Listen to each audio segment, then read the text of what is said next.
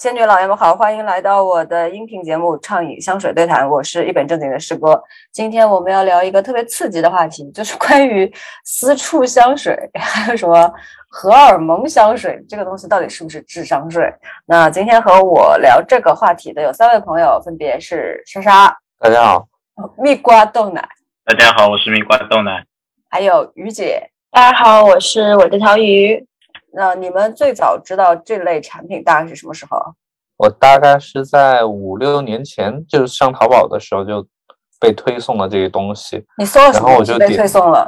我发誓，我什么都没有搜，我可能就搜了一些热门香水吧，然后就被推送这种东西。不要解释，那种犄角旮旯，就是掩饰犄角旮旯的地方。然后完了之后，应该是前几年，然后我才知道有还有专门的这种什么私处香水文学，在某个在某个问答网站上面，大家可以去看一下。嗯，我大概是在两三年前，然后看到我的朋友，然后他说他出于好奇。呃，去买了这个私处香水，包括当时也有一款 F 牌的，然后我就好奇去看了一眼，最热门的好像还是那个水蜜桃味儿的。我知道这种奇形怪状的东西，但是真正的去了解这个东西也是近期的事儿，就是在香水群里面，然后有人提到这个私处香水，我就真的去淘宝，是的呀，然后我还买了一瓶。你为了这期节目买了？是的呀。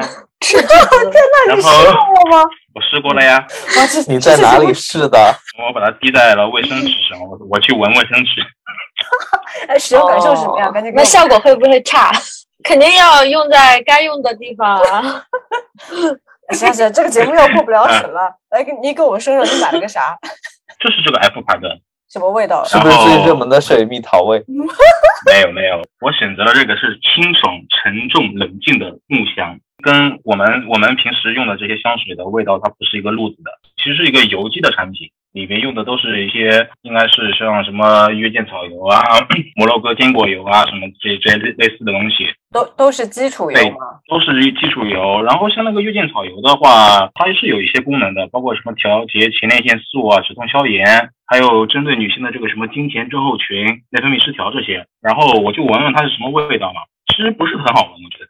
哪种不好闻？它会让你感觉它是走一个那种就是植物型的路线，但是我我没有没有证据啊，我我觉得它是加了一些香精，你就是觉得它的气味不天然，对吗？它不是天然的，应该这个香精是加了别的东西，不是那些植物油的香香味。所以它等于就是一个带了香味的基础油，就这么个产品。多少钱买的？八十八，哇，五毫升，好贵哦，很贵了，而且。有一个问题是我把它滴在这个纸上之后，它一直在扩散。按理说，油基的东西应该低扩散才对，它扩散的这么强，看来它里面的内容会更复杂。对，因为我自己也有很多精油嘛，然后它跟那些精油的感觉是完全不一样的。所以你在办公室有骚扰到别人吗？当时应该就我自己吧。这么好的东西，我当然自己来这个品品闻啊。我最早接触这类东西大概是十几年前了吧，就刚有淘宝的时候就已经有这种类型的东西了。但是那个时候好像还是说以催情为目的，说它是荷尔蒙啊什么的，还没有说私处香水这个概念。你买的这个 F 牌，它是什么个功能啊？官方的宣传是，我念一遍吧：除异味、预防阴道炎、改善白带、日常抑菌、缓解压力。它这功能一看就是针对女性了，完全没有提到男性，所以你不是目标客户。你你们的朋友或者是认识的人有尝试过带荷尔蒙功能的吗？呃，我有朋友之前好像说是买过，就完全是出于好奇，没有任何作用。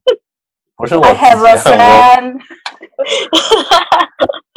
他觉得有用吗？没有感觉，就比较劣质的一个香味，只是纯香味，甚至连什么催情的功能都没有。对他觉得很下头，很灭绝师太，就用了这个东西，就感觉自己本来是要来提升那方面的想法，结果用了之后 就直接这方面想法没有了，遁入这个东西。我拿到的这个东西也是这种感觉，还不如塔布。塔布其实也挺灭绝的，不过不是一个路子，因为塔布是我我太猛了，你们受不了我这一招。既然我们男性没有发言权，所以问一下这次访谈的两位女性，你们觉得这种东西有必要吗？我觉得完全没有必要。呃，首先从他宣传的这个角度来讲，呃，女性如果出现了他所描述的那些东西，那么各大医院都能解决，去有相应的专业的医生提出相应的一些建建议和用药等等等等。那么平时其实洗澡的时候用清水去冲洗这个私处就可以了。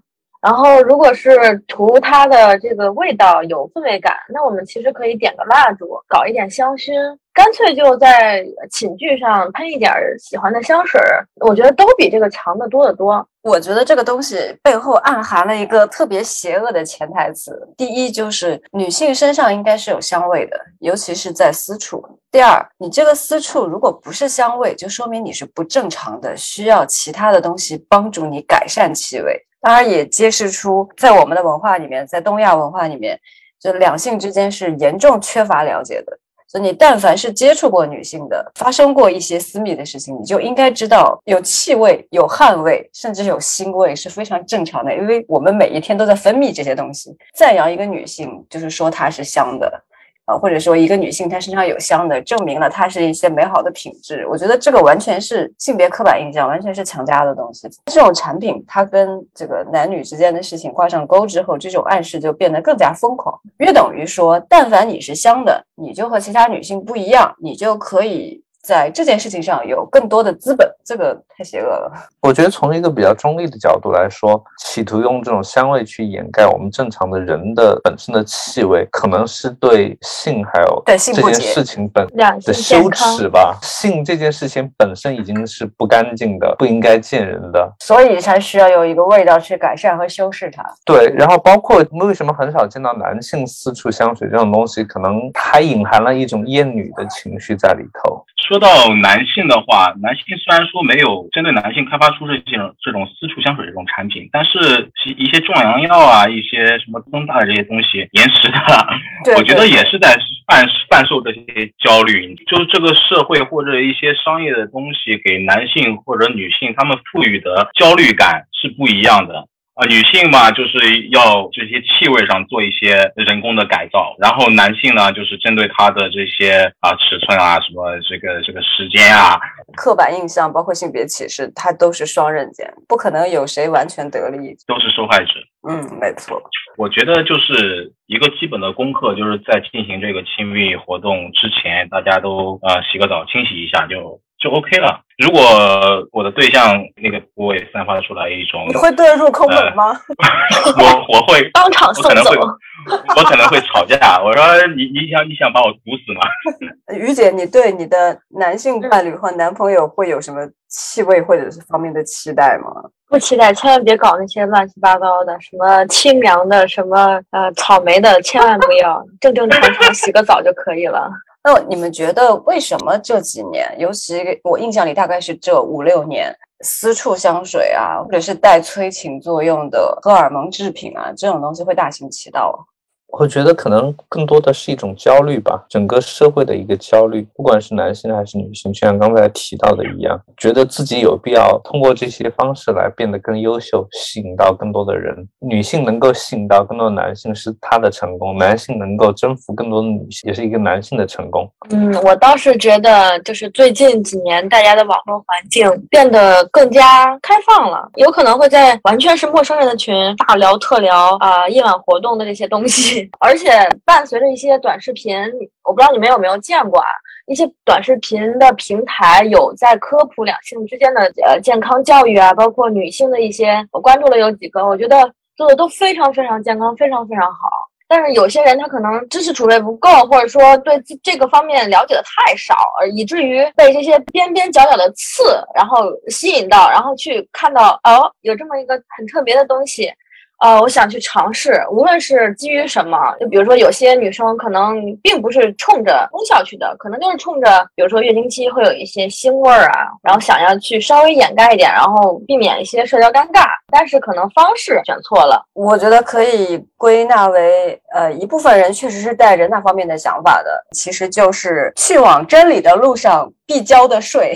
然后，然后另外一部分，它其实是有一些刚性需求的，但实际上对这两类人来说，这个产品都不能达成他们的目的。另外还有一个原因，我觉得就是因为现在商品更加的细分、多元化、内卷，这一部分商家也瞄准了这个市场吧，需求真实存在。但是产品研发层面并没有跟上。当然，它这几年这些这些类似的东西啊，可能不光是这些这个东西，各种花样的东西都在出来，也也是有一个背景，就是大家都在提什么消费升级嘛，大家可能会有一些闲钱去买这些东西。嗯，这又回到这个消费主义这个大话题里面，是不是所有的需求都需要购买一个产品来解决？这是一个打一个问号的事情。对呀，其实不是嘛，对吧？不需要一个产品来更改，就是就比如说女性在月经期，她官方说两个小时去更换一次，可能有的女生她量比较大。那你一个小时去更换一次，能大大降低这部分气味了。一个人类他在流血，他一定会有血腥味，就像好像我我运动之后身上会有汗味一样，不会有人说啊你汗味好大，很少有人会这样。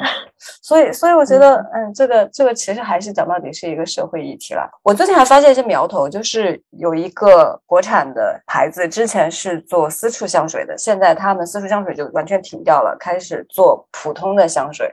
我看了他们的产品，包括文案，他们的做法其实还是私处香水的那个路子，就是还是强调下半身的那些。我知道你说的哪一家了。嗯，对对对，但是它的产品功能上来说是一个化妆品，这个至少在我的观感上来看是个非常不舒服的事情，因为我特别不喜欢把香水和下半身的事情联系在一起。还是打那种性感的性的那种擦边球是吧？这个事情其实也不仅限于国产香水了，因为前段时间有一个牌子，它的广告也是突然就爆火，就是一个裸男拿着那个香水闻了一下，然后就不停的抚摸自己，然后并且还有各种配音。我觉得你们误会了我的意思。比如说今天我发了一个微博，说这个香水多么多么的性感，多么多么的诱人，这个我们都觉得是 OK 的。但如果这时候下面有一个人回复说，那我用了这个香水是不是就能搞定我喜欢的女的？你就会觉得天哪，你在想什么？